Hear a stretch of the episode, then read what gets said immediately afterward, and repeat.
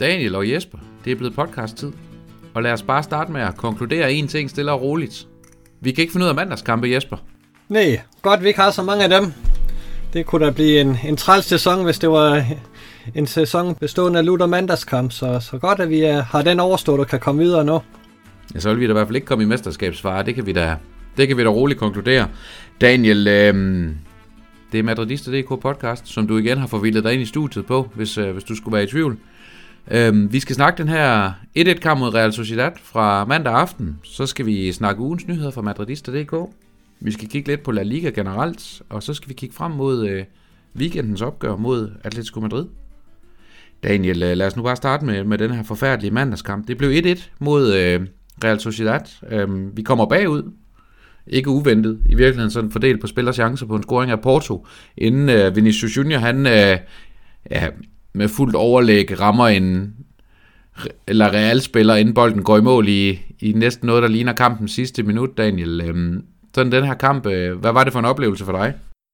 Jamen, øh, sådan helt generelt, så synes jeg jo, øh, at det var en kamp med, med, med næsten to øh, forskellige halvleg. Jeg synes, vi dominerer øh, første halvleg øh, ret klart faktisk, hvor vi også får skabt en del chancer, men det lykkes, som så ofte før i den her sæson, ikke for os, og så at få sat den her bold i, i den berømte rose og, og komme foran, og så måske også øh, score mål nummer to, så, så kampen den er lukket. I, I stedet for så sige, ikke tilfreds med det, han har set i, i, i første halvleg, så laver han så den her, det her lille systemskifte ind til anden halvleg, hvor han går over i det der jeg vil minde om 3-5-2, rykker Casemiro lidt længere tilbage, Baksen lidt længere frem, og det øh, kompromitterer øh, lidt, lidt det øh, Real Madrid, de har præsteret i første halvleg, også. Øh, man bliver taget lidt, øh, lidt på sengen, øhm, øh, Real Sociedad får det nemt ved at, ved, ved at komme frem til nogle store chancer der i første øh, i, i starten af anden halvleg, og det er så også der, hvor vi, vi kommer til at indkassere, fordi man de han ikke lige er på plads, og de får en masse rum at løbe over på Lucas Vaskes øh, øh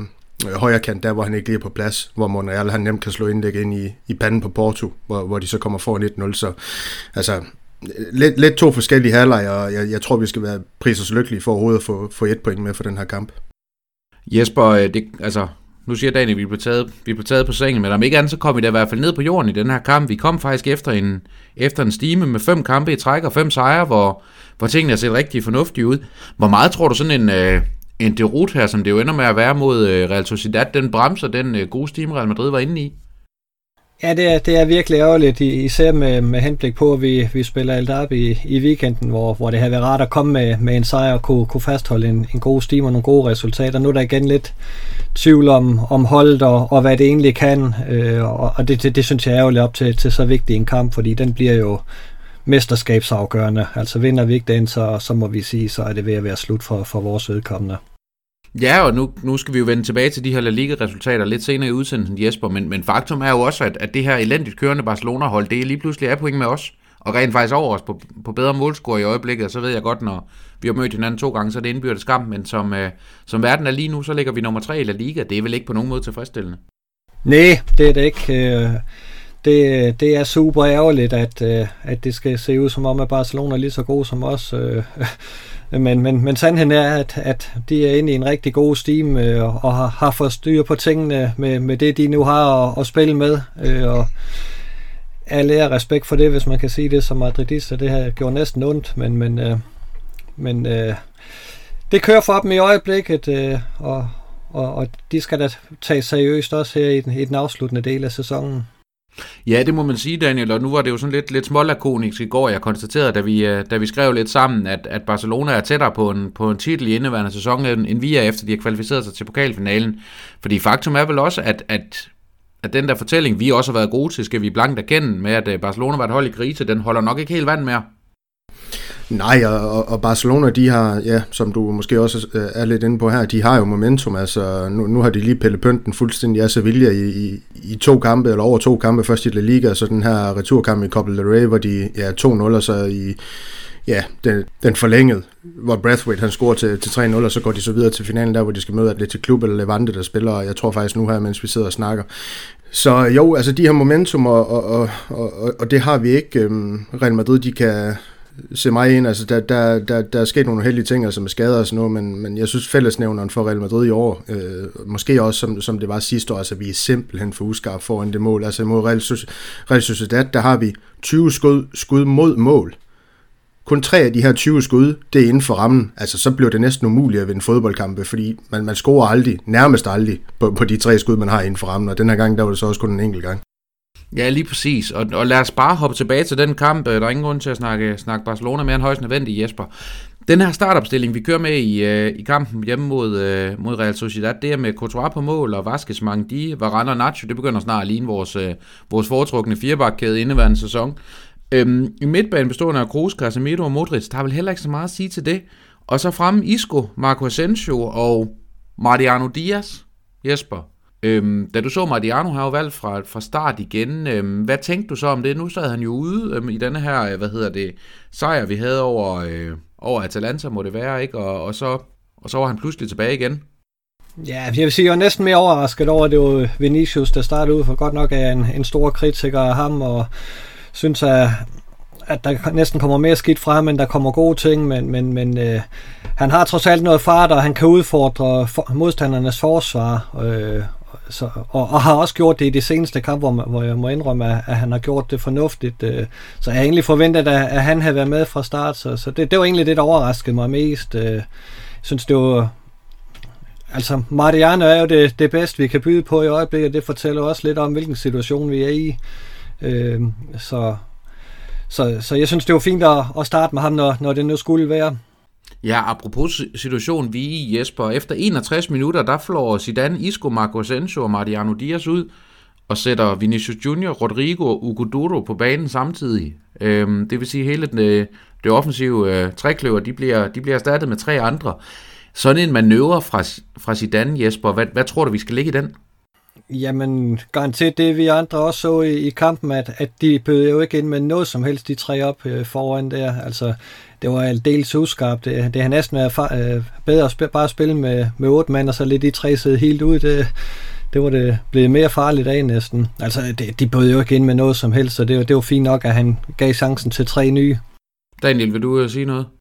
Ja, altså, nu, nu har jeg også personligt været rigtig meget efter Isco i, i løbet af den tid, vi har lavet den podcast her. Det skal ikke være nogen hemmelighed, men jeg synes jo faktisk, Isco, han også i kampen mod Real Sociedad, øh, tog noget af det her spil med sig fra Atalanta-kampen og, og, og gjorde det egentlig hederligt ud for de øh, arbejdsbetingelser, han nu engang havde, og de spillere, han havde spillet sammen med. Her tænker jeg særligt Mariano og Asensio. Øh, han sætter jo også øh, Modric op til en, en relativt stor chance for, for for vores øh, kroatiske veteran øh, i, i feltet, som han måske burde have fået, fået mere ud af der Modric. Øh, jeg synes, øh, alt den offensive kritik, den skal rettes mod øh, Mariano og Asensio, det er jo helt vildt, hvor meget de to de stinker.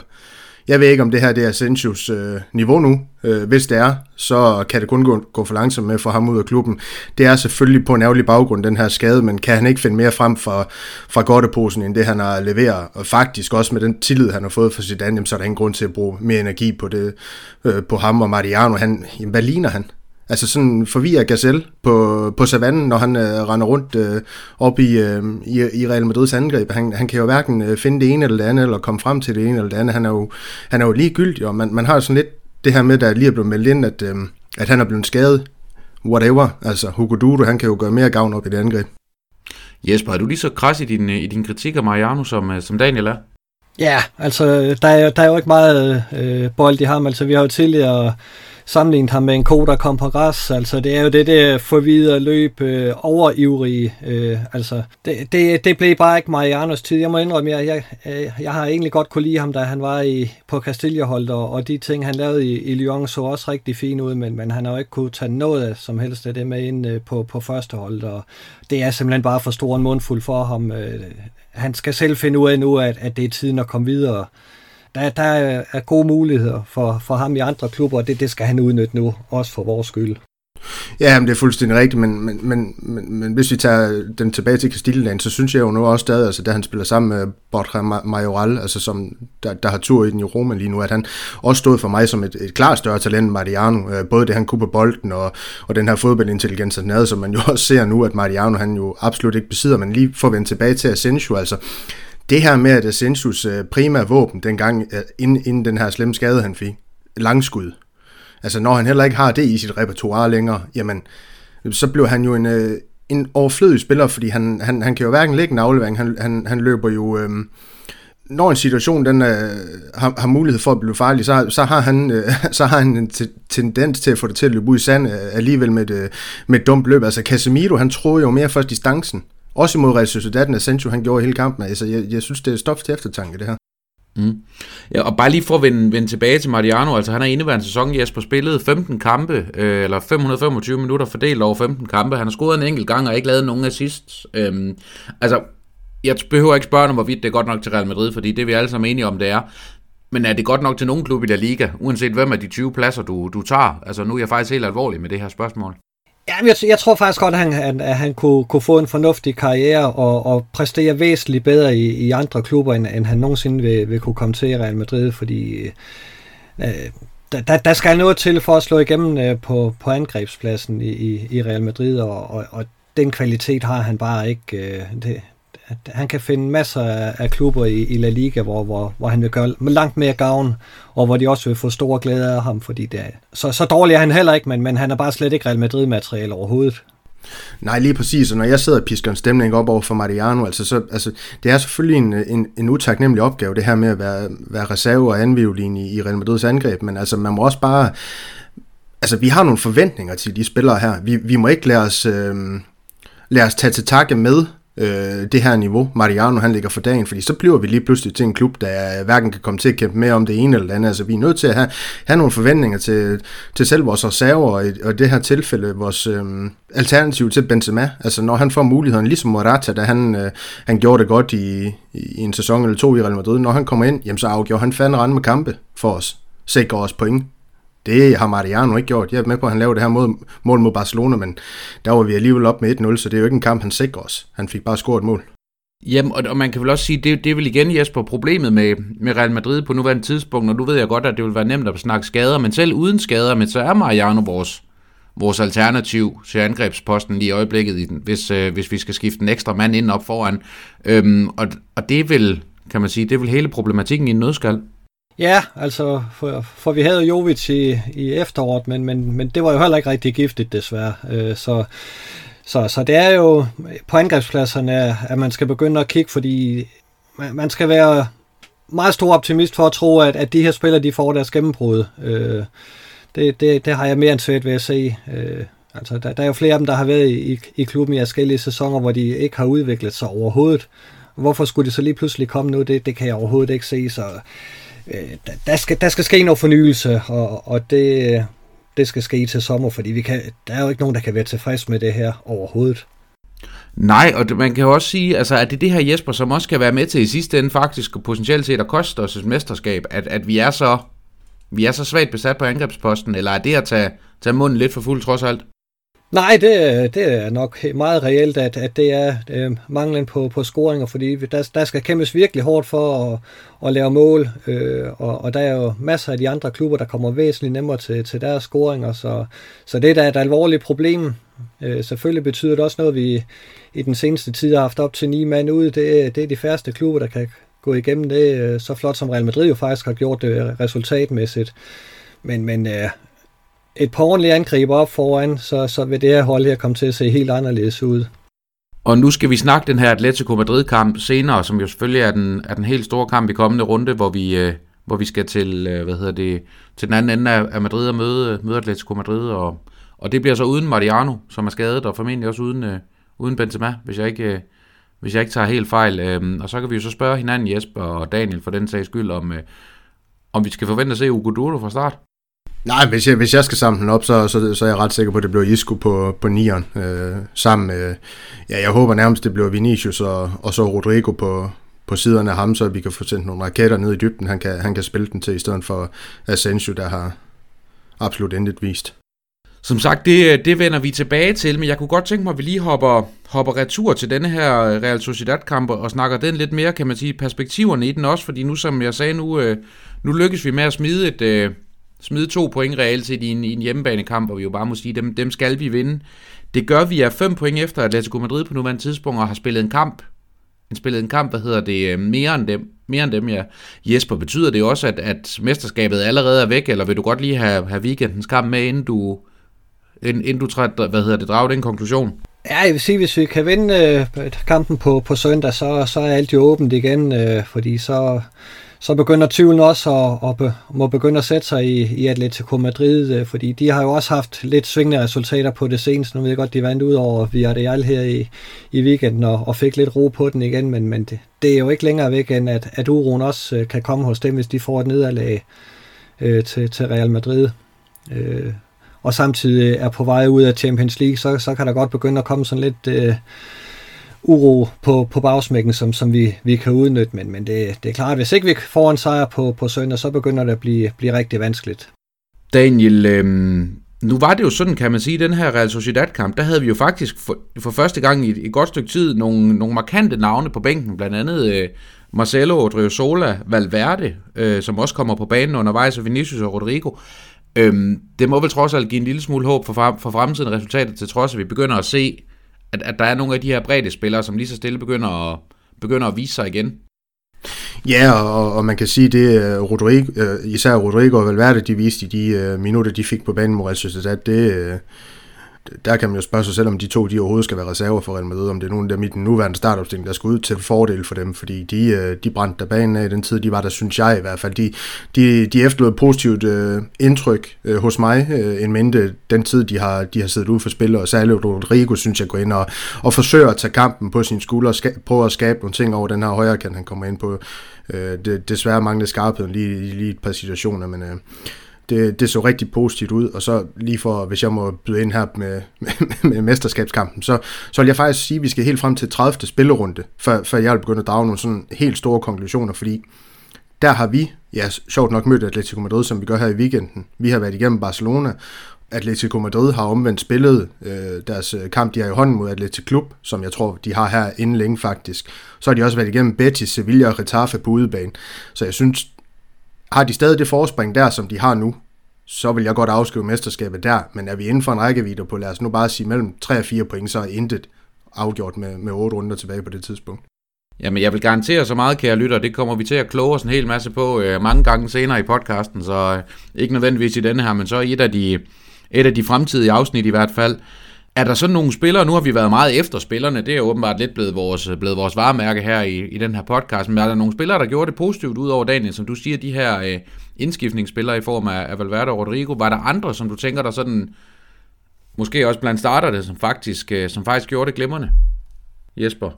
Jamen det, øh, ja, jeg synes jo, Nacho og Varane, øh, de har, har gjort det ganske fænomenalt sådan. Altså jeg må indrømme, da, da Ramos øh, gik ud og, og blev opereret og, og skulle være væk i de her seks uger, der, der var jeg noget bekymret for, hvordan det skulle gå, fordi Varane har ikke set alt for sikker ud uden Ramos ved sin side, men de har begge to spillet fænomenalt, synes jeg. Så, så stor ros til dem, og, og det, det er jo også en af grundene til, at vi har klaret os så godt, at vi trods alt har kunne holde 0 i en del kamp. Det gør det lidt nemmere at, at, at vinde kamp, når, når, når hvad hedder det, modstanderen ikke kan score. Så, så stor ros til dem. Daniel, har du noget, du vil supplere med?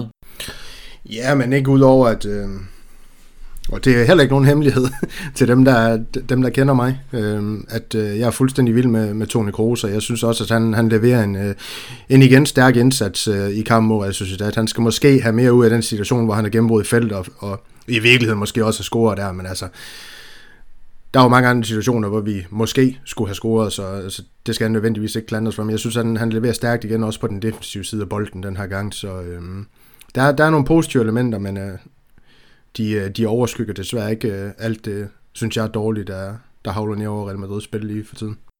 Nej, og det, og det er jo lidt sjovt, at vi sidder med den følelse, Daniel, fordi man kan også sige, at altså, nu siger vi alt det dårlige, der havler ned over Real Madrid, men, men fortællingen er jo også, at vi jo faktisk Altså, vi havde vundet fem kampe i træk, som jeg sagde tidligere inden den her, så, så helt skidt er det vel i virkeligheden ikke, til trods for det her pointtab, som, som kan man sige, hvis man skal se på La Liga-sæsonen, ikke kun La Liga, men i virkeligheden alle de store ligaer i Europa i øjeblikket, så har alle tophold de her, kan man sige, udfald, og jeg tror, du tror, tror måske i virkeligheden, kunsten bliver mere at undgå, at, at det sådan bliver, bliver normalt, at man har de her udfald, og frem for måske at brokse så meget, at de sker, men så være hurtigere til at komme, komme tilbage på sporet igen. Jamen, det, altså, det kan du sagtens ret i, men, men altså, når jeg ser på det, og, og når vi også øh, kigger lidt øh, statistikken i sømne, altså på Real Madrid-sæsonen, altså det her med, at vi kun har scoret 1,63 mål per kamp over hele sæsonen, det, det synes jeg, det er, det er under Real Madrids niveau. Altså, det er faktisk ikke noget, jeg synes. Øh, det er det. Det er simpelthen under Real Madrids niveau ikke at score mere. Altså, hvordan skal man vinde kampe, hvis man ikke engang laver to mål i snit, skulle jeg næsten til at sige, eller, eller deroppe af? Så kan man sige, at hvis man runder op, så er vi der. Jo, jo. Men øh, altså for mig der er det ikke godt nok, og, og hvis vi kigger på det her med, med expected points, så kan man bruge det til, hvad man vil, og jeg ved, I nødvendigvis ikke er, er de store fan af det, jeg tog, men altså vi ligger, vi ligger 6 point over det, det, vi burde. Atletico Madrid, de ligger, jeg tror det er 13 eller 14 år. Øh, Barcelona, de, de ligger på det, de burde, altså hvis vi kigger på det. Øh, så, så vi har jo... Øh, vi, vi har jo underpræsteret lidt, ikke også? Altså, det, det, det, det synes jeg i, den her sæson. Ja, og det er jo også, øh, det er jo også et helt klart, klart faktum i det her, Daniel, som, øh, som jeg også tænker, vi kommer, til at, vi kommer til at runde nogle gange, fordi spillet har jo ikke været glamorøst, og det må man jo bare sige, der har vi jo taget 2019-2020 sæsonen fint med ind i den her 2020-2021 sæson, hvor, hvor det åbenbart skal gøre ondt, før det forhåbentlig bliver, bliver godt, som det gjorde sidste sommer, men, øh, men lige nu er det da ikke, fordi tingene sådan ser, ser ovenud lys ud. Det sker da også være det første mennesker i, i den her podcast til at erkende. Men, men jeg vil så også omvendt... Altså det tredje menneske i den her podcast. ja. ja. Men, men jeg vil så også omvendt understrege, altså en 1-0 sejr, det tager jeg alle dage øh, over, over flot spil. Det er ikke der, jeg vil hen. Altså, der er jeg også øh, kyniker nok, skulle jeg til at sige, til at øh, ski hul i det flot spil, hellere tre point, altså undskyld mig. Det, det er i mig væk det vigtigste for at vinde mesterskab. Men det er bare en ny situation, at vi skal vende os til enten flot spil eller en 1-0 sejr. Altså vi har været forventet med, at det var flot spil og store sejre. Altså, det, det er lidt øh, en, en tom fornemmelse at sidde med, når man har, har klaret 90 minutter og holdt sig vågen hele tiden, og, og, og så sætter kigge tilbage på sådan en kamp, hvor, hvor man tænker, hold nu op, hvor har det været godt tidligere, og hvorfor skal vi sætte os se på sådan noget som det her? Ja, når man ser tilbage på de, øh, altså, de, hvad hedder sådan noget, de, øh, de glorværdige nuller, eller, eller 80'er for den sags skyld, Jesper, eller eller 50'erne, eller hvad, hvad ved jeg? Ja, det, er du, det er du selv, du er for gammel til at huske. Eller for ung for, til at huske, for, det. Du er for, gammel, for gammel til at huske, til at huske ja. ja. For ung til at huske 50'erne, men altså, der var det jo, der var det jo både spillerresultater, der ligesom øh, så flot gik, gik hånd i hånd, som jeg tog, men altså, men, men der må man også bare sige, at øh, det er måske ikke lige de her dyder, som, øh, som vi, øh, som vi hvad hedder det, kan præstere et par i øjeblikket, hvor, hvor spillet og resultaterne ikke nødvendigvis har samme, øh, når samme højder. Nej, vi, er, vi er inde i en periode, hvor vi er tilfreds med 1-0 sejren. Altså kan vi dog bare få den hjem, så er, er meget noget. Øh, og, og så må vi håbe på bedre tider og Mbappé øh, til sommer.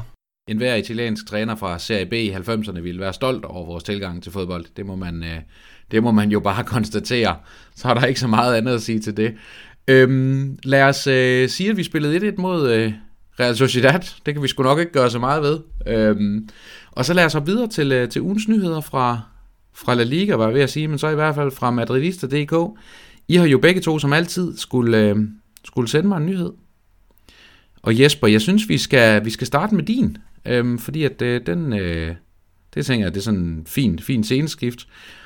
Sådan for, øh, for en god ordens skyld, så kunne jeg godt tænke mig, at vi prøver noget andet i dag. Øh, det er simpelthen, at jeg lige prøver at læse, læse nyheden op, så, øh, så vores lytter også ved, hvad den går ud på. Øh, så det håber jeg, I er, I er med på, at I får en... Altså håber jeg ikke, I falder i søvn undervejs i øvrigt. Det vil selvfølgelig være, være problematisk. Nu skriver vi heldigvis ikke så lange nyheder på madridister.dk, så, øh, så det kan være, at I ikke når at døse helt hen. Den nyhed, du har valgt, Jesper, den øh, har overskriften øh, Infolibre, Real Madrid mistænkt for at modtage penge fra skattely. Jeg læser den som sagt op, Jesper, og så vil jeg egentlig godt have, at du bagefter griber stafetten og fortæller mig og lytterne og Daniel selvfølgelig også, øh, hvorfor det her det er en, øh, det er en vigtig nyhed, som er værd at vende i podcasten. Ifølge Infolibre, som er en del af Football Leagues, har Real Madrid accepteret, at Providence-fonden betaler omkring 200 millioner euro til klubben, som angiveligt kom, men angiveligt kommer pengene fra Caymanøerne, som er et berygtet skattely. Real Madrid solgte en del af sine image-rettigheder til Providence-fonden for til gengæld at få 500 millioner euro over en 10-årig periode, som skulle betales i tre rater. Pengene bliver udbetalt via datterselskabet i Luxembourg, som angiveligt kun råder over fondsmidler på 20.000 euro. Der er mange tal i det her, det burde jeg måske lige have sagt på forhånd. Den første af retterne dækker perioden 2017 til 2021, og det skal være den udbetaling, som er kommet fra Caymanøerne. Wikileaks er, angiv- er angiveligt i besiddelse af dokumenter, hvor José Angel Sanchez og økonomidirektøren Julio Escudiero kommenterer aftalen og advarer imod, at det kan skade klubbens omdømme. Og så kommer der en reklame om, hvorvidt man har stivhed i ledene. Men øh, det ved jeg ikke, Jesper, om den også skal med, eller om det har jeg. vi bare skal udlade. ja, det tænker jeg nok. Kun- Men, men kun i ledene. ledene. ja, det er godt. Jamen, jeg har taget nyheden øh, som, som et lille modspil til, til det, der sker i, i, i Barcelona i øjeblikket. Øh, og, og også, hvad hedder det, den jagt Real Madrid har på, på finanser i øjeblikket, øh, hvor, hvor alting ligger stille, øh, hvor, hvor man ikke henter penge ind fra, fra stadion og så videre. Øh, der, der er man virkelig på jagt efter, efter finanser udefra. Og der, der tænker jeg bare, at, at sådan en nyhed her, der håber jeg, da, at der, der sætter nogle ansvarlige folk i klubben og, og virkelig har, har styr på, at, at de her penge ikke er kommet fra, fra et skattely, fordi det vil, vil der være en mørk plet på, på Real Madrids historie at få, få sådan et stempel øh, knaldt ned oven i låget. Så, så jeg håber da virkelig, at, at man har styr på, hvor, hvor de penge kommer fra, og, og man tænker sig rigtig godt om, inden at, at man sælger sine image-rettigheder til, til tvivlsomme firmaer. Jeg, jeg, jeg går ud fra, at, at det er der styr på, men, men jeg synes ikke, at nyheden er, er specielt positiv. Daniel, har du, øh, har du noget at tilføje til den slags? Øh, jeg tænker ikke, du er lodret uenig med Jesper, men det selvfølgelig plejer at være dit varemærke. Men Nej, altså det er jo fuldstændig øh, rigtigt, det han siger. Altså, vi kan jo sidde her og grine af det, der foregår i Barcelona, og det har vi jo gjort i efterhånden 3-4-5 udsendelser. Men, men det er også vigtigt at se ind en gang imellem, og det synes jeg både øh, vi gør på Madridist.dk, øh, særdeleshed Jesper ved at bringe nyheden, og så også tage den op i den her podcast. Øh, få sat lidt fokus på, det, der måske også kan ske, øh, eller foregå lidt, øh, lidt, lidt mindre fine ting i, i Real Madrid, men øh, det, det, det bliver da spændende, om jeg så må sige, at se, hvad, hvad udfaldet bliver det her. Altså, jeg, jeg, jeg, jeg hæfter mig ved det her med, at José Angel Sanchez, og som du nævner ham her, Julio Escudero, eller hvad, hvordan det udtales, øh, altså de, de, de skulle have advar øh, imod den her aftale. Det, det, det fortæller mig lidt, at øh, der måske har foregået et eller andet, der ikke skulle foregå. ja, og måske værst af alt med klubbens vidner, det vil jo næsten være, kan man sige, det vil være det værste ved det. Altså en ting er, hvis man sælger sine image-rettigheder, man så er, nu kan lytterne ikke se, at jeg laver gåseøjne, så uheldig, at, øh, hvad hedder det, at, at pengene bliver, bliver betalt retur via et skattely, men hvis man ligefrem har været bevidst om det på forkant, så, øh, Ja, det er skidt. så vil jeg næsten sige, at så er det måske ikke kun i Barcelona, der er folk med tilknytning til klubben, der skal have besøg af, af nogle biler med blink på taget. Men, øh, men lad nu det ligge, og lad os håbe, det ikke, det ikke kommer så galt. Men øh, det skulle da hverken være første eller sidste gang i historien, at der var spanske klubber, der havde, øh, der havde omgået det med, med skattelovgivningen en lille smule let sindigt. Nej, for den, den, den læner så også lidt op af en historie, der, der kom i El Confidencial i, i den uge her med en historie tilbage fra, fra nullerne, hvor da Florentino Pérez blev præsident der var, var en af hans første gerninger jo en, en vis Luis Figo, men, men der var også noget med, med et salg af, af det gamle træningsanlæg og, og køb af, af det nye areal. Og det er jo også kommet op i, i den uge her, at øh, det også var, var fuldkommende ulovligt, men, men at, øh, hvad hedder det, bystyret i Madrid simpelthen blev, blev overtrumfet af, af den spanske regering, øh, hvor, hvor Florentino Pérez havde kontakter øh, for at få den her handel igennem. Både for Real Madrids bedste, men også for byens bedste, blev det sagt fra Real Madrids side, at, at øh, det var sådan, at man, man skulle se det, og så skulle man sådan kigge lidt gennem fingre med, at det måske ikke var helt efter, efter bogen. Det er en af de historier, der går. Altså Real Madrid er jo tidligere blevet frikendt øh, ved EU-domstolen for den her handel, øh, at der ikke var noget øh, fusk øh, i, imellem øh, Real Madrid og, og bystyret, men, men det er en historie, der dukker op fra tid til anden, og der, der, altså for mig er der ingen tvivl om, at, at selvfølgelig har Florentino Pérez øh, udnyttet de kontakter, han har, altså øh, mere naive må vi heller ikke være, at øh, det er magtfulde folk, øh, og de, de kender folk de rigtige steder, selvfølgelig snakker de med dem og, og forsøger at påvirke dem, altså øh, det er ikke skide charmerende, men, men selvfølgelig foregår det sådan, det, det tror jeg ikke, vi skal, skal, skal lægge lov på, at, at øh, Florentino Pérez har, har snakket sin sag de rigtige steder. Lad os håbe i hvert fald, at, at skulle det komme så vidt, at det ikke er noget, der kommer til at plette klubbens omdømme mere end, øh, mere end højst nødvendigt i hvert fald. Daniel, du har også sendt mig noget, øhm, og du vil gerne nordpå. Du har sendt mig nyheden med overskriften øh, Spansk presse. José Angel Sanchez har fået lov til at forhandle med Holland. Øvrigt også nyhed, der er skrevet af Jesper. Udgivet søndag den 28. februar 2021 kl. 13.06. Real Madrid er meget opmærksomme, er opmærksomme på Erling Braut Haaland i øjeblikket. Rygter vil vide, at han sandsynligvis forlader Dortmund til sommer, og her vil der være hård kamp om ham. Men ifølge spansk presse har Real Madrids magtfulde José Angel Sanchez været i kontakt med nordmandens agent Mino Raiola og fået ham til at indlede forhandlinger med ham. José Angel Sanchez og Mino Raiola har et fremragende forhold til hinanden, og førstnævnte bliver ofte hævet frem, når de store handler skal på plads, og man skal således også have været i kontakt med Dortmund om en aftale med Holland. Daniel, hvorfor øh, skal vi høre om fodboldrygter? Ja, men først og fremmest så synes jeg lige, at jeg vil slå et slag for øh, det fantastiske øh, skribentarbejde, ikke kun af Jesper, men også af Niklas Bensen og, og, og, og Malte Geil Bosen. Øh, leverer på, leverer på Madridist.dk, altså det har jo været slaraffenland af saftige nyheder på Madridist.dk i den her forgangne uge. Øh, det her med, øh, at Ramos og Real Madrid er tættere på kontraktenighed, øh, Alaba kræver det ene og det andet for at vælge til Real Madrid. Nu, nu, nu ser det ud til, at parterne er længere fra hinanden end nogensinde det her med Real Madrid for hæve deres lønloft, og så videre, og så videre, og så videre. Jeg synes, man skylder sig selv at, at, at smutte ind forbi Madridist.dk. læse det her, hvis man ikke allerede har gjort det i hvert fald. Men grund til den her nyhed, det er egentlig fordi, at jeg han kræver nok en podcast i sig selv for at sætte øh, særligt stor fokus på ham, men José Angel Sanchez, altså den her mand, der, der, der, der arbejder lidt i øh, periferien i Real Madrid, øh, men, men har, har mere magt end, end nærmest nogen anden. Øh, det er jo kun Florentino Pérez, der, der, der bestemmer mere end øh, José Angel Sanchez i, i Real Madrid, og Altså, han er jo en af de her helt store visionære skikkelser i klubben. Han tænkte det, øh, det kommercielle marked før alle, før alle andre nærmest. Han, han var også manden bag det her indkøb af David Beckham i sin tid. Og så øh, var jeg inde og se, at han i tidsrummet, han, han blev vist ansat der i 2001, mener jeg det er. Fra 2001 til 2005 alene, der fordoblede han Real Madrid's indkomst. Øhm, så, så han kan nogle ting, hvad det angår med, med økonomi og, og de kommercielle ting i, i, i klubben. Og, og han startede som marketingdirektør i klubben, men, men nu er han så blevet det her, hedder det generaldirektør. Øh, Pettis' højre hånd i hvert fald i, i klubben. Og så foruden sit, sit skarpe øje for det her kommercielle, så er han jo også blevet en, en, en markant skikkelse på det sportslige marked, i, i, øh, altså, eller i det sportslige i Real Madrid i Pérez' anden præsidentperiode. Han var jo også, øh, han, han går jo for at være den her mand, der, der lukker de store handler i, i klubben nu, som, som der også bliver skrevet i nyheden her. Han var også øh, en af hovedarkitekterne bag aftalen med Cristiano Ronaldo. Det er i hvert fald det rygter, går på. Så var det også ham, der ansat Runi Kalifat i sin tid, hvor man, man, altså i 2014 var det, hvor man laver den her lille omvæltning i sin transferstrategi, hvor man går over til at afsøge øh, de forskellige øh, øh, verdensdel for, for de største talenter, altså Vinicius, Rodrigo, Militao og så videre, så videre, det der kom ud ind Valverde, så kan vi altid stille spørgsmålstegn ved, ved deres egentlige talent nu, men det er i hvert fald den strategi, man, man gik med. Øhm, og det, det er bare for at sige, altså, altså vi har med en mand at gøre, at, at når han bliver når der, når der kommer en nyhed med ham, om jeg så må sige, og han er begyndt at forhandle med, med en spiller, så, så er man rykket et,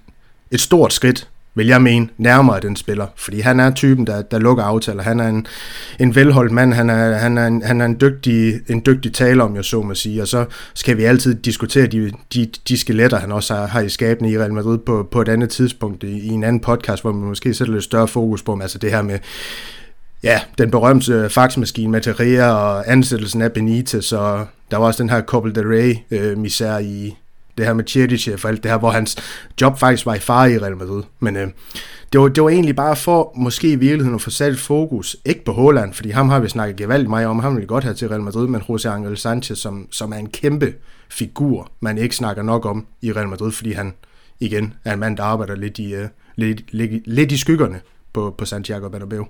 Jesper, har, har Daniel ret, ret i den uh, karakteristik af, af ham her, Sanchez?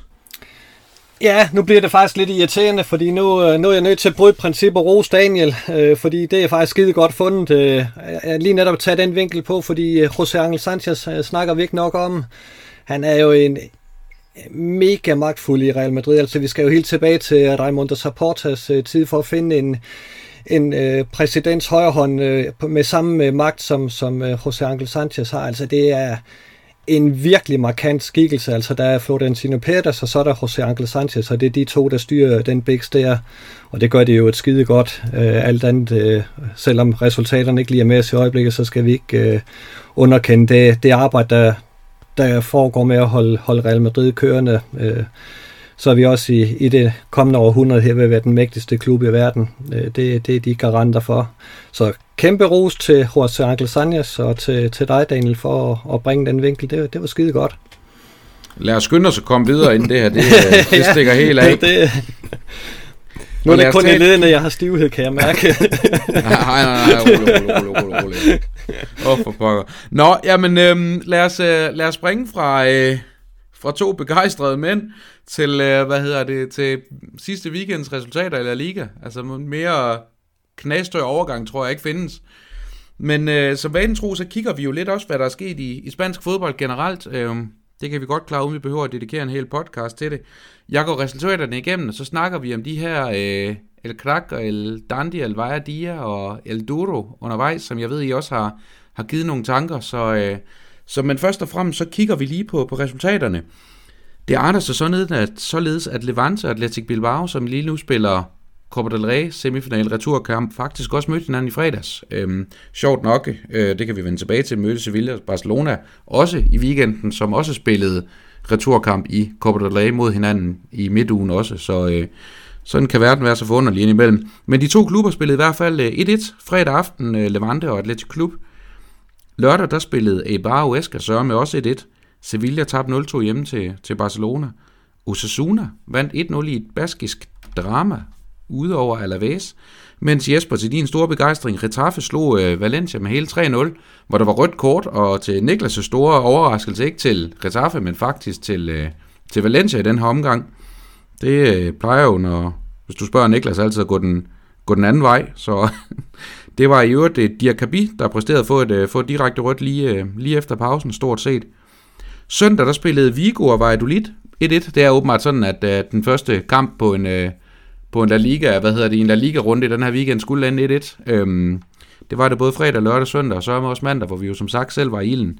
Cardis, de tabte 0-1 hjemme til Betis, mens Granada vandt 2-1 ud over Elche. Og så var det den her sene søndag aftenskamp, hvor den gule ubåd, de blev, blev sænket af Los Colchoneros med, med 0-2. Øhm, Atletico Madrid over Villarreal. Jesper, øh, hvem skal være mest, øh, hvem er den største vinder i den her weekend? Sådan er holdene. Ja, der er jo ingen øh, tvivl om, at øh, der, der sætter nok nogen i Katalonien og glæder sig over de, de sportslige ting lige i øjeblikket mere end, end noget andet, øh, fordi øh, det, Barcelona er jo, er jo kommet i gang og er i øjeblikket på andenpladsen og har meldt sig ind i mesterskabskampen igen, og så, så samtidig øh, kvalificerer sig til Copa del Rey-finalen. Det, øh, det, det kører lidt for dem i øjeblikket, må man jo sige. Jeg noterer mig også, at Betis vandt igen, øh, og, og øh, fastholdt den gode stime, det er inde i, så, så det synes jeg også var, var positivt. Daniel, hvad med dig? Ej, men jeg har ikke så meget at supplere med. Altså, det, er, det er rigtigt, det jeg, det Jesper han siger. Altså, jeg noterer mig, altså, jeg, jeg, jeg, jeg ved ikke, hvorfor jeg imponerer over dem. Og, og man kan sige, jamen, der er ikke så meget, der skiller Celta Vigo og så Granada på, altså, øh, fra 8 til 11 i tabellen, men jeg synes bare, det er imponerende, Granada, det de har haft gang i her over de senere år. Altså, det var jo lidt en, jeg ved ikke, om det var en joke parodi i spansk fodbold for tilbage, det her med, at de, de, øh, de overlever i den spanske række på, på leje spillere. Øh, jeg skal lade være usagt sådan helt konkret, hvordan deres trup den er bygget op nu, men altså, jeg synes bare, det er imponerende arbejde, det her med, at de har, har bidt sig fast i det, man vel sagtens godt kan kalde subtoppen i, i, i spansk fodbold. Altså sådan, sådan en bedre klub, det, og, de, og de vinder også her over, over Elche øh, 2-1 i den her runde, så altså skud ud til dem også. Yes. Jamen, øh, skud til dem, øh, Jesper, men øh, med hvilken spiller eller situation, eller klub for den sags skyld, skal vi også øh, have, have med i spil til den her weekendens El Krak, hvis det står til dig i hvert fald? Øh, jeg, har, jeg har faktisk skrevet øh, Betis, øh, fordi øh, de er inde i en, en rigtig flot stime af resultater, og, og faktisk øh, det tredje bedste hold i, i 2021, efter Barcelona og Sevilla faktisk. Øh. Og jeg synes, øh, Betis er, er trods alt den, den lille af de tre klubber, og at de er, er kommet så godt med efter en, en lidt svær periode, det, det synes jeg, det, det klæder dem at, at have dem med i toppen. Hvad med dig, Daniel? Har du, øh, du noget, du vil supplere med på den, øh, på den konto? Nej, jeg tænker, vi skal gå med, med Jespers crack, hvis det var det, fordi at øh, min, ham, ham gider ikke at høre om. Øh, det, er en, det er en bedre gut, der, der spiller i Katalonien, så ham gider vi ikke snakke for mig om. Oh. Jamen, øh, nok om Jordi Alba går jeg ud fra. Men øh, men i hvert fald, altså, jeg vil kunne også godt lige tænke mig i den her, jeg er sådan set enig med dig, Jesper, men, øh, men lige at, og i hvert fald også lige at, at rette blikket en lille smule mod Pamplona, hvor Osasuna faktisk har vundet tre af de sidste fire kampe. Osasuna, vi skal ikke mange runder tilbage, for de var i akut nedrykningsfare, men nu pludselig har de altså skabt et hul på, på 6 point ned til, ned til stregen, og, og det kan meget vel være, være den her steam, der måske gør, at de får endnu en sæson i La Liga. og Jeg synes ofte, det har vist sig for, for nogle af de her mindre klubber. Det er ikke nødvendigvis at den første sæson, men den første sæson hedder det. Men nummer to sæson efter en oprykning, der er vanskelig. Så, øh, så lad os håbe, at, øh, at El Sadar også er et stadion, der får lov til at blive taget i brug den bedste spanske række i, i kommende sæson. Det vil, øh, det vil klæde, det vil klæde området, skulle jeg hilse at sige. Men vi håber da i hvert fald, at stimen fortsætter den kommende weekend. Nu tog, tog du lige min uh, næste sætning ud af munden på mig, Jesper, men, uh, men ja, der møder de jo netop uh, Barcelona på hjemmebane, og det vil jo være, det vil være noget, uh, noget kærkommet, hvis de kunne, uh, de kunne fortsætte der og, og levere en, uh, endnu en flot præstation. Og, og jeg vil faktisk gå så vidt som til at sige, at kunne de bare tage, tage et point, så vil jeg også være egentlig stille mig tilfreds med, med den præstation. Vi har Osasuna.dk pander klar, det er helt sikkert. Lige præcis. Lige præcis. Jamen, øh, men lad os sige, øh, at, at, hvad hedder det, at det bliver Betis øh, som, som hold, som jo helt rigtigt, som du siger, Jesper, har, har virkelig blivet sig fast i toppen, og efterhånden også er blevet en faktor, man skal regne med efterhånden på højde med, med Sevilla og Villarreal, øh, var jeg ved at sige. Så, så hvad hedder det? Det, det synes jeg er godt set, Jesper. Hvad med denne her El Dandy, øh, levemanden, Daniel? Tør du øh, kaste ud i ham? På ham? Med ham?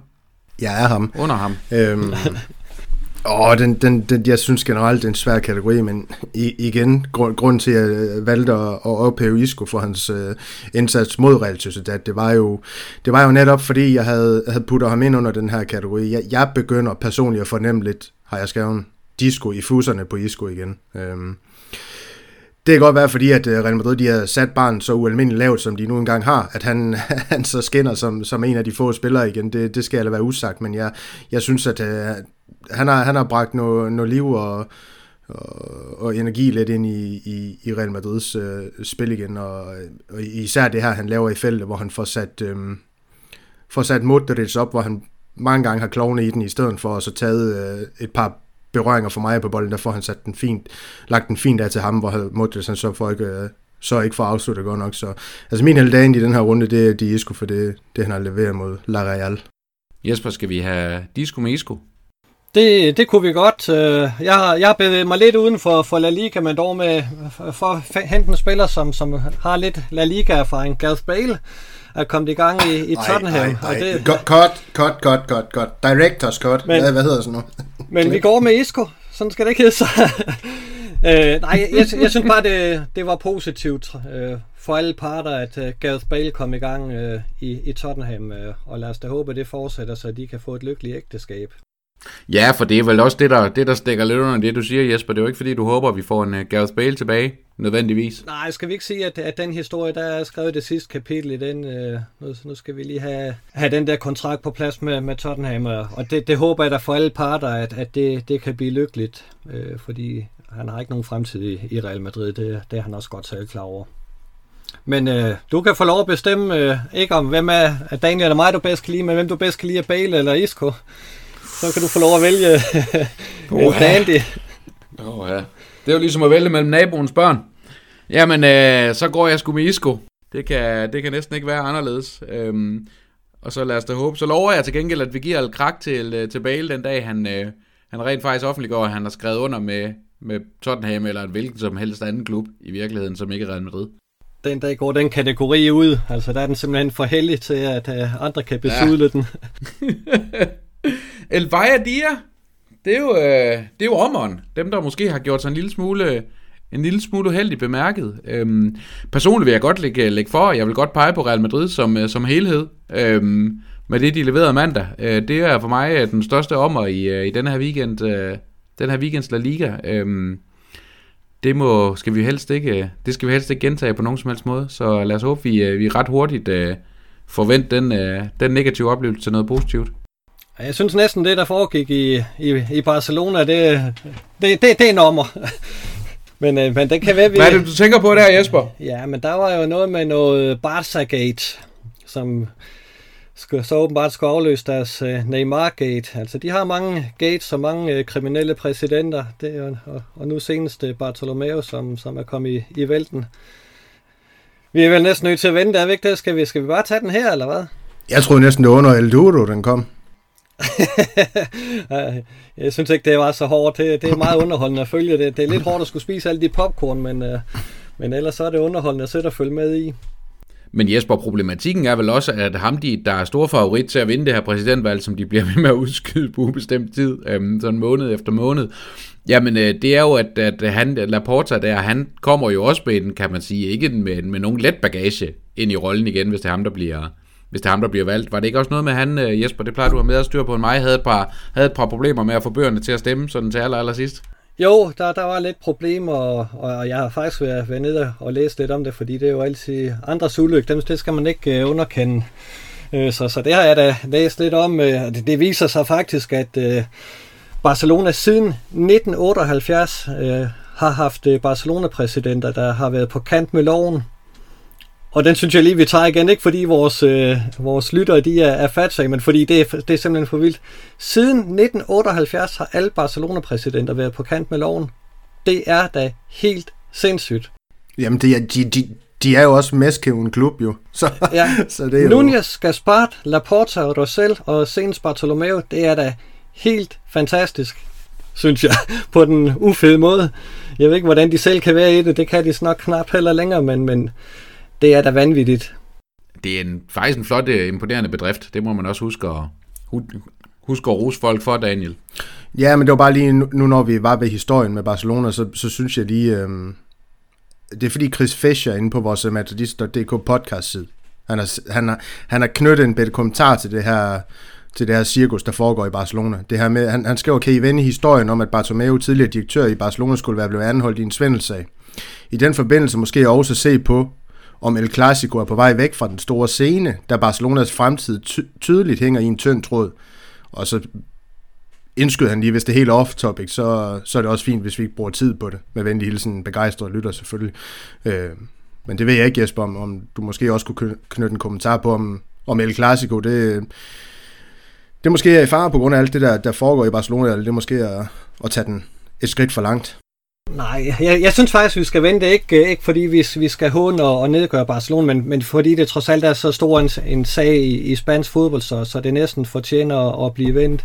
Altså selve Bar- Barca-gate har, har jo ikke øh, noget at gøre med, med selve El Clasico-opgørende. Det er et rent internt øh, Barcelona-anlæggende, hvor Bartolomeo er, er mistænkt for at have hyret et uh, argentinsk firma E3 Venture til at lave en smedekampagne mod, mod Real, eller hvad hedder det, Barcelonas spillere, blandt andet Messi og, og Gerard Piqué, og uh, samt øh, hvad hedder det, flere journalister og flere øh, folk i, i klubben. Øh, og, og det er, var simpelthen for at, at få ham selv stillet i et bedre lys og få ham gjort til, til en bedre præsident, end, end øh, historien øh, vil komme til at vise, at han har været. Øh, Øh, og, og det i sig selv er jo en gigantisk skandal, at, at man kan, kan få sig selv til bare så meget som overveje det.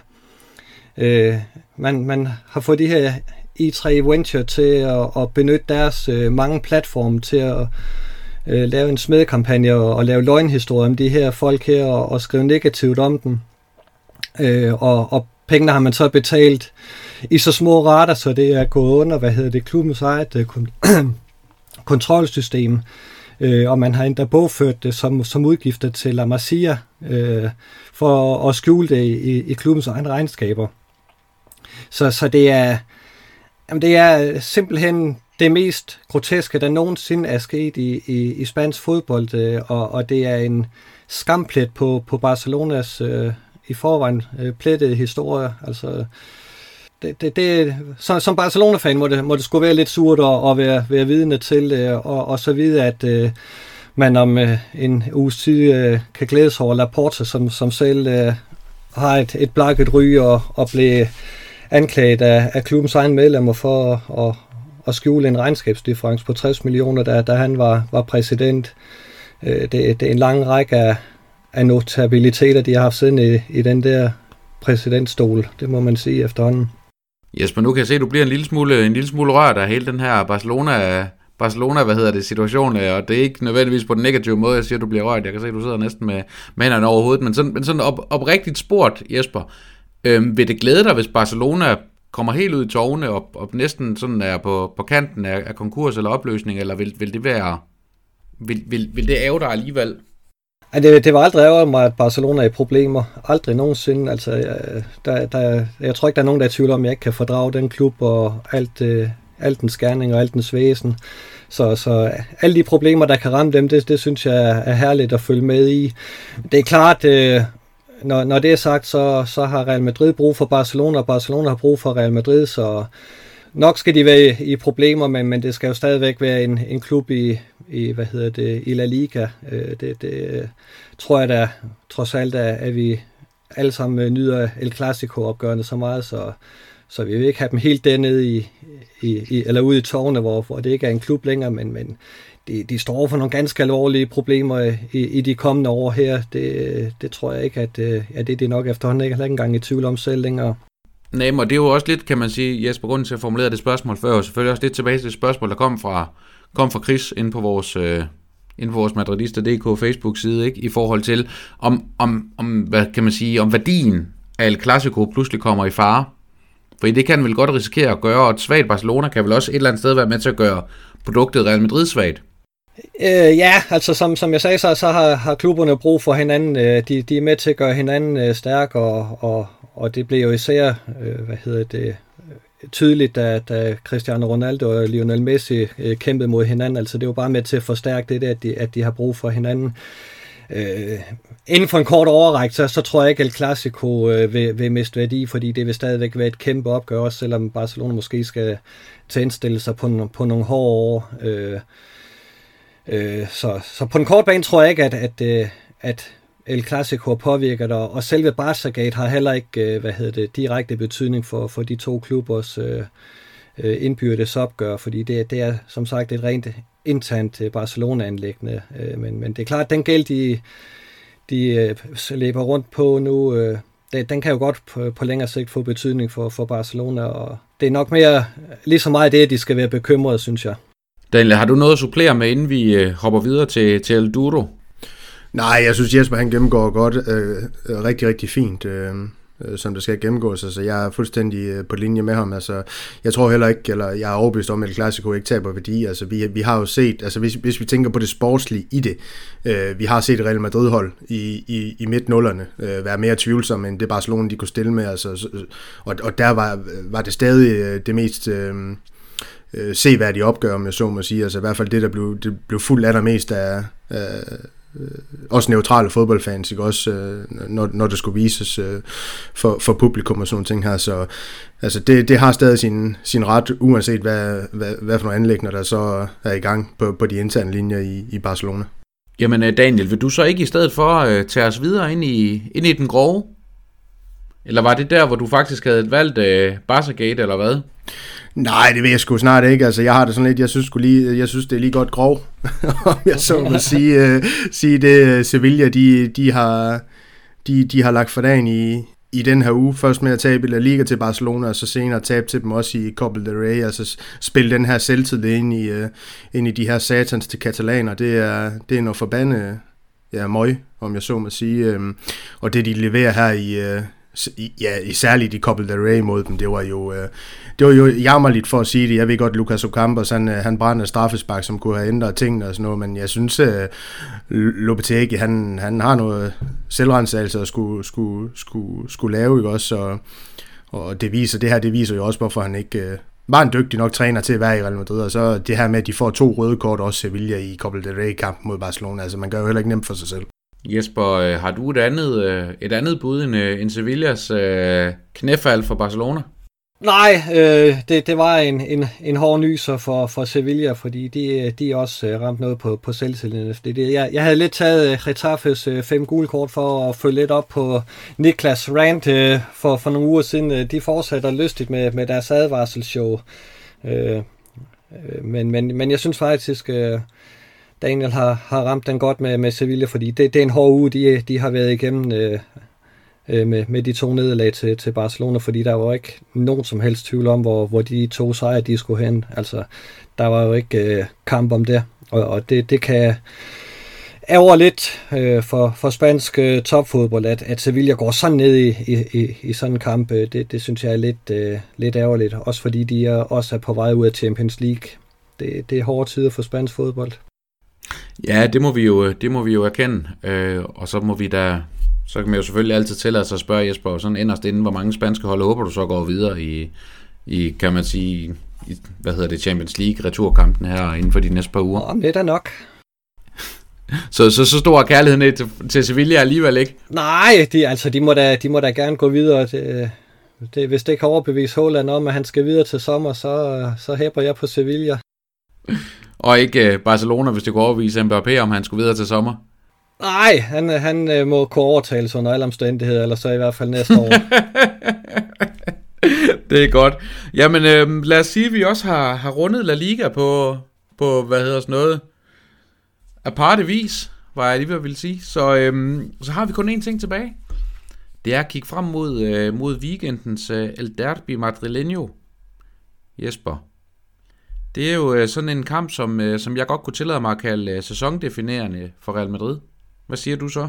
Jamen, det er jo helt rigtigt. Altså, må, måske har vi en chance, hvis, hvis, vi, hvis vi får gjort, fordi så er vi trods alt bedre indbyrdes. Men jeg vil sige, vi, vi skal have en sejr i den kamp der for at, at åbne op for det her igen, fordi øh, at Atletico Madrid kan hurtigt skabe sig et, et, et, øh, et pointmæssigt stort overtag, som kan blive, blive ganske svært, også i betragtning af, at de lige om lidt også er ude af, af Champions League, øh, og, og så kan koncentrere sig om, øh, om La Liga.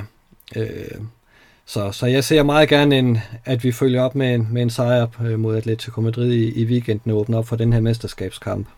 Daniel, vi ved, at vi med sikkerhed er uden, øh, uden øh, hvad hedder det, Mariano blandt andet. Nu sagde du selv Isco tidligere, men, men tør du sådan komme med et lidt, øh, med et lidt mere overordnet bud på, øh, på, hvordan startopstillingen for Real Madrid kunne se ud? Ja, men altså det bliver, det bliver selvfølgelig Courtois på kassen. Det, den bakkæde, vi kender i og med, at Ramos han, han, han er ude med skade, så Nacho var i den centrale, og øh, Vasquez og Mandi til, til at støtte dem på, på baksen, og så får vi Casemiro, øh, Modric og, og Kroos at se, og så, så er det så det, det interessante, det begynder, det begynder her. Ikke? Også jeg, jeg tror personligt, vi får, får Isco at se øh, på, på banen i en eller anden funktion. Men kan han allerede finde på at spille Valverde i sådan en kamp her? Det, det, det, det bliver også interessant, altså for simpelthen at fylde på på midtbanen. Altså vi skal huske på, øh, øh, hvad hedder det, Atletico Madrid, de spiller jo den her 3-5-2 nu, så de er også rigelige med, med folk øh, øh, på den her midtbane, som vi måske også skal have dem op på, på, på en eller anden måde, ikke også? Så altså det, det var også en mulighed, men jeg, jeg tror, at øh, jeg tror så også, at vi kommer til at se en af vores øh, brasilianere, jeg, jeg, jeg satte så lidt på Vinicius, han, han, han får kampen fra start den her gang, og så Rodrigo, han, han kommer fra bænken igen. Og Asensio kan jeg også høre dig Jamen, ja, ja, ja, åben, ja, ja, åbenbart ja, dagen. Ja, nej, jeg gider ikke bruge tid på Asensio, så hellere Valverde i stedet for Asensio. Faktisk hellere Marcelo. Nej, sagde Marcelo, jeg mente Marvin Park i stedet for Asensio. Daniel, øh, hvad nu hvis jeg siger, at Jesper han, øh, han sidder med løsning, der kan, der kan frigøre dig for, for Marco Asensio i startopstillingen? Ved at smide, øh, smide Odrio Sola på højre bakke og rykke Lukas Vazquez op på højre kant, Jesper? Den tror jeg ikke på. Jeg tror, Odrio Sola er, er færdig. Øh, så, så længe Zidane har, har andre muligheder på den bakplads, så kommer Odrio Sola ikke at spille. Øhm, så jeg tror, at Lukas Vaskes får lov til at blive dernede, og han har også gjort det ganske udmærket. Øh, altså med, med de øh, besværligheder, som, som der er ved at komme ned og spille en udvandplads, der, der synes jeg faktisk, han, han gør det rigtig, rigtig fint. Øh, jeg er ikke spe, øh, specielt nervøs ved at have ham gående dernede. Øh, jeg tror faktisk godt, man kunne finde på at, at smide Fede Valverde ind, og, og så der ham tage en, en midtbaneplads med, med mulighed for at åbne op ud på, på fløjen. Der har han vist flere gange, at, at han er rigtig dygtig. Øh, og så snakker man lidt om, hvis, hvis Benzema ikke bliver klar, det tror jeg stadigvæk, han gør, men, men hvis ikke han gør, så snakker man lidt om, at Rodrigo skal ind og spille nieren. Øh, og det, det kunne så godt blive sammen med Vinicius på den anden øh, kant. Det, det kunne jeg godt se noget, noget spændende i. Men der skal heller ikke så meget til i øjeblikket, for jeg synes, at Real Madrids angreb er spændende. Det. og det er, det, det er trange, trange tider op foran.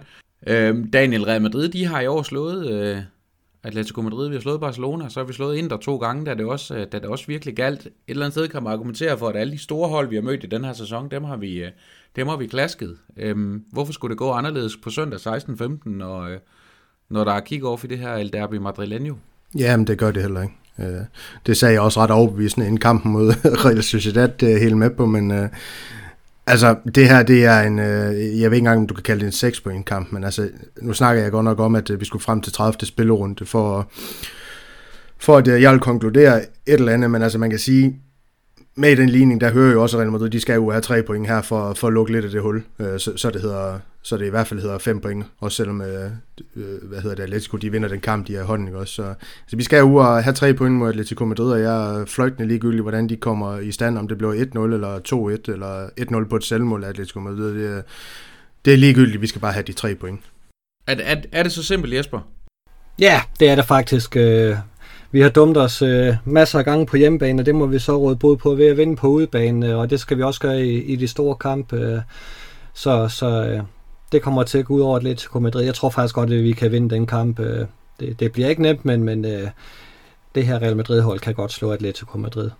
Altså, vi skal, vi skal også huske på, at Atletico Madrid, det, altså jo, de ligger øh, rimelig komfortabel nummer et i, et i ligaen, ikke? også har, har, har fint pointsnit og alle de ting her, men det er altså også et hold, der har haft stolpe ind i den her sæson, hvor vi har haft stolpe ud. Øh, øh, det, det, det siger statistikkerne, og man kan også se nu, når de scorer deres mål, altså bare i weekenden mod Villarreal, der er det et selvmål, og det, det viser jo bare, at de har marginalerne på deres side, ikke? også i, i mange af de kampe her, afretninger og alle sådan nogle ting, det, det havde Vinicius også mod Real Sociedad, det ved jeg godt, men, men altså, der, der, der er gået meget mere Atletico Madrids vej, over, set over hele sæsonen, der er gået Real, Madrid, Real Madrids vej. Jo, men man kan vel også sige, at der er også det her faktum omkring Atletico Madrid. Det ligner måske et hold, nu ved jeg godt, de vinder over Villarreal i weekenden, men ellers et hold, som har haft det svært. Øhm, runden før taber de 1-0 hjemme til Chelsea, taber 0-2 hjemme til Levante, runden før det 1-1 ud mod Levante, før det igen øh, vinder så 2-1 ud over Granada, men spiller 2-2 hjemme mod Celta Vigo. Så det er jo heller ikke et hold, som sådan nødvendigvis har, har helt vildt meget tur i den, Daniel. Øhm, og det kunne virkelig være, at de har lavet en omvendt Real Madrid, hvor de har haft en, en god kamp i weekenden og falder tilbage i et gamle rytme, hvor vi så kan vende. Håber på, at vi har haft en dårlig kamp i, i weekenden og ryger tilbage på den gode stime, vi ellers var i gang i. Øh, mulighederne er i hvert fald til stede. Ja, lige præcis. Det er jo det, det vi alle håber på. Og at vi, vi kan lukrere lidt på det. Og, men, men altså igen, jeg er ret sikker på, at Real Madrid de går ud og, og viser noget karakter i den her kamp. Jesper han plejer jo at sige, at Real Madrid de er opgaven voksne, når, når det gælder i de her vigtige kampe. Det har vi set i den her sæson som opremse til at starte med, så hvorfor ikke igen mod Atletico Madrid? Øh, tre point, det, de er inden for rækkevidde. Ja, så skal vi helt tilbage til november, før vi øh, for at finde det seneste udebanenederlag, så, så det Real Madrid også ind i en, en god periode på i udebanekampene, så det, det må også tælle lidt. Det, det er et meget åbent opgør. Vi kan, vi kan sagtens vinde det. Vi skal ikke, øh, hvad hedder det, selv den kamp på, på forhånd, fordi der, der kan sagtens ligge tre point og vente til os, det er jeg sikker på. Ja, og så skal vi jo selvfølgelig også, altså, for at vi skal få de tre point, Jesper, så skal vi også lykkes med at stoppe øh, La Ligas øh, skarpeste angriber, øh, Luis Suarez, som jo noget har haft tur ind, og jeg ved, at vi i en tidligere podcast har, har snakket lidt om hans, øh, hans expected goals, Daniel, at, at altså han, næsten alt, der kommer ind for målrammen af hans afslutninger, dem scorer han også på. Øhm, hvad, sådan fra, fra et mere fodboldteknisk perspektiv, Daniel, hvad, hvad er kunsten til at stoppe en mand som, som Luis Suarez? det er, det er, det er ganske, ganske svært at svare på, det synes jeg, fordi han er godt nok en, øh, uh, han er godt nok en spiller i sin lidt egen kategori af liga, det, det synes jeg. Øh, altid øh, øh en drill størrelse for Real Madrid har altid været det. Jeg, jeg tror, det handler lidt om at, at komme ind under huden på ham, om jeg så må sige. Det ved jeg godt, han har en tendens til at gøre på andre øh, med, med, hans, øh, med hans standsæt. Men altså, det, øh, det, jeg tror lidt, det er der, vi skal hen for, for at kan, kan tige og pige ham lidt, så han, han får en dårlig dag på kontoret. Og igen, ligesom jeg var overbevist om, at Nacho han skulle klare opgaven mod Isak, egentlig også imod Atalanta, så har vi altså en spiller nu i, i det her centrale forsvar, også som Varane, som Jesper inde på. Altså, de har tur i den, de her to gutter, og, og de får også øh, pille pynten af det, øh, det, hvad hedder det, Atletico Madrid, de kan, de kan ja, nogle gange mønstre øh, mod os her, her i weekenden.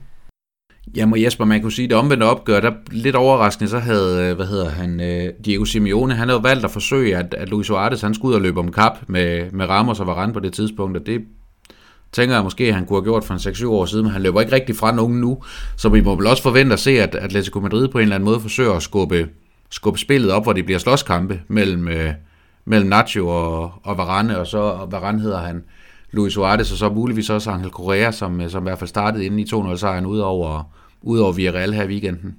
Ja, men der er da ikke nogen øh, tvivl om, at, at Atletico Madrid gerne vil have sat øh, hvad hedder det, Luis Suarez op til, til nogle afslutninger, fordi det, så er han jo modelig giftig, som Daniel også siger. Jeg tror også, man skal være opmærksom på, at øh, for, for Diego Simone, der, der er nu gjort jo et, et, et guldresultat, øh, og de er jo gode til at spille på, på resultatet, så, så det er måske virkelig en Real Madrids største problem, at, at Atletico Madrid ikke har samme behov for at komme frem på banen, at, at de godt vil kunne leve med et, med et uafgjort resultat, og så stadigvæk beholde det, det store forspring ned til, til Real Madrid. Så, så hvor meget de vil angribe for at få sejren, det, det kan jeg faktisk blive lidt i tvivl om, og, om ikke at de bare øh, kunne være interesseret i at, at fedte en 0-0 hjem, og så komme videre til de sidste kampe i La Liga. Ja, og så kan man sige, Daniel, hvis vi nu kan præstere at få en 6-7 hjørnespark, og tre af dem kan ramme Casemiro, så er der vel en mulighed for, at han scorer på et af dem. Formentlig det sidste. Ja, det skal være tre, der rammer ham, eller så, så scorer han ikke på, på låget. Det, desværre, det siger statistikken. Så lad os da håbe, at Kroos han finder ham tre gange i æsken, så vi kan, vi kan få den her 1-0-sejr med hjem øh, til den flotte del af Madrid. Jamen, øh, og i øvrigt den del af Madrid, som, øh, som jeg nu lige tænker godt over, det også skulle have været min dudo, jeg helt glemte at, jeg helt glemte at smide på banen der, det er jo, at, øh, at Madrid i øjeblikket stadig holder fast i at holde alt åbent, øh, til stor kritik fra et spanske sundhedsmyndigheder og resten af Spanien i øvrigt. Øhm, så der kan du tage på, tage på bar og, og værtshus og alt muligt indtil, indtil kl. 23 de fleste steder, og, så der er ikke rigtig noget, der er, noget, der er lukket. Så, øh, så det var sådan set min duo her i pandemiens, øh, i pandemiens skygge, at, øh, at det ser man højt og flot på i Madrid. Øhm, en by, som i øvrigt i foråret var nødt til at tage is, øh, det lokale isstadion i brug, for de kunne have, have plads til alle de folk, der var afgået med døden, men øh, hukommelsen var ikke så længe i den spanske hovedstad tydeligvis. Så, øh, så det var sådan min, øh, min dudo lidt i øh, lidt forsinket, om ikke andet. Vi tager det hele med på falderæbe. Ja, men du ved, det, det er ligesom sådan en, øh, en fisk, der kommer op og kommer i tanke om, at den skal have noget luft ind imellem, selvom den overhovedet ikke, selvom den faktisk ikke har lunger. Men, øh, men hvad hedder det? Øh, sådan er der så meget. Øhm, men, men Jesper, er du lige så skråsikker som Daniel, sådan i forhold til den her sejr? Eller hvor stor er sådan din, din procent... Øh, din procentfordeling på en, på en Real Madrid-sejr? Ja, men jeg tror faktisk på, at vi vinder den kamp. Det, det, det, det tror jeg. Også sådan helt, også sådan helt oprigtigt, fordi jeg, jeg synes, vi var markant bedre end dem, i, da vi mødte dem i, i, i første kamp, og, og Atletico Madrid har vist, at de har problemer mod, mod de her hold, som også øh, kan noget på bolden, og, og som kan lægge et pres. Så, så, så det, jeg tror på, øh, at vi kan, kan gøre livet svært for dem. Ja, så ville det jo være en gave, som du sagde, Jesper, hvis vi kunne være så heldige at få, få Benzema med retur også. Han kunne nå at blive, blive klar i ugens løb. Det vil, uh, han pynter det vil altid på, på et Real Madrid-angreb, som det ser ud i øjeblikket. Det må man sige. Og så skal vi jo huske på, at Atletico Madrid er uden ham her, Kieran Trippier, som jo har været involveret i en, i en match, eller en spilskandale hedder det vist i, i England, samtidig med at uh, José Maria Jiménez fra deres centrale forsvar, Carrasco, de også begge to er ude, så, så er det jo ikke et helt et, et helt slagkraftigt Atletico Madrid hold, vi møder, men uh, det er rart, at der er andre hold i Spanien, som har, har problemer på skadesfronten eller fraværsfronten, at det ikke kun er os. Så kan vi da ikke bruge det som undskyldning, hvis det skulle gå galt. Men uh, det kan jeg jo høre på jer to, det kommer vi selvfølgelig heller ikke til at have noget som helst behov for. Nej, men det kan også være, at hverken Daniel eller mig er med på podcasten i næste uge. Nu kan vi se, hvordan det går i weekenden, så, inden vi beslutter os for, om vi skal være med på torsdag. Jamen, det, det der, øh, Jesper, det duer ikke, fordi hvis vi skal til at begynde ikke at må have folk med, der har gættet forkert i vores podcast, så kommer jeg til at sidde og lave den alene. Så skal vi til at have nogle lyttere med i stedet for. Så vil det også være, at det bliver mere savligt. Men i hvert fald, øh, så kom vi, øh, kom vi omkring øh, vores forfærdelige 1-1-kamp mod, øh, mod La Real, og vi fik snakket La Liga, vi fik snakket kampen mod Atletico Madrid, og vi fik set lidt på nogle, nogle nyheder fra madridister.dk. Jesper og Daniel, der er ikke andet at gøre, end at, end at sætte os lidt for en fjernsynet og vente til søndag 16.15, og glæde os til, at, øh, at der igen er, igen er Real Madrid i vores fjernsyn. Lige præcis. Det var en fornøjelse at, at snakke med jer to, og forbløffende var enige øh, paneldeltagere faktisk kan præstere at være den her podcast. Det er jo næsten lige ved at det er ved at være en, øh, ved at være en sjældenhed. Det her det er en historisk podcast. Den vil blive hævet frem om 10 år, sagt den dag Daniel og Jesper var enige. Ja, det må man sige. Det, det, det, det, det var ikke, øh, det var sgu ikke gået, øh, det var ikke gået sidste år. Det er jeg bare nødt til at sige. Slet ikke. Og, og det, som lytterne jo faktisk ikke ved, det var, Daniel, at du starter med at lave en, øh, den absolute svinestreg, du kan lave for en fynbo. Øhm, inden, øh, inden vi går i gang med at optage, der hiver Daniel en, øh, en brunsviger frem fra, øh, frem fra skuffen. Jeg ved ikke, hvor længe den har ligget der i øvrigt. Øh, som han så i øvrigt øh, monterer med, med et flot, øh, flere centimeter højt lag flødeskum, som man begynder at sidde og spise øh, over, for, over for Jesper. Det er jo sådan, at, øh, at på Fyn, det er det der med at spise, øh, spise brunsviger med flødeskum. Jesper, hvordan er det der med det? Jamen, det er uhørt. Det er en skandale på linje med Barstergate. Ja, men det er fordi heroppe i Nordjylland, der spiser flødeskum med brunsviger. Det, det, det, det, det er som vi gør her. Der, der skal lag af flødeskum, det skal gerne være øh, det dobbelte af højden på, på selve brunsvigeren. Jamen så vil jeg sige, så ramte du ret, ret godt rigtigt, ja, Daniel. Den, øh, det skal du da ikke andet have. Men, øh, men øh, så, med, med det i mente, så var det imponerende, hvor, hvor pæn en sober tone du kunne præstere at holde, Jesper. Jeg er et nobelt menneske, når det lige øh, kommer til mig. Det gjorde det i dag. Ja, ved du hvad, det, øh, det skal man ikke undervurdere. Det har været en fornøjelse at lave podcast med jer to. Vi er som altid tilbage øh, næste torsdag igen. Øh, del og kommenter og alt muligt andet gerne, når I har hørt vores, øh, vores podcast. Giv os endelig en masse gode indspark øh, inde på madridista.dk's Facebook-side. Jeg tør jo godt love på, på vegne af jer to, og i øvrigt også øh, resten af panelet, at, øh, at en af de idéer, vi har fået med at lave et, et bud på, hvordan en Real Madrid-trup kunne se ud i sæsonen 2021-2022, godt kunne være en af de ting, vi kommer til at bruge en, øh, en landskampspause på.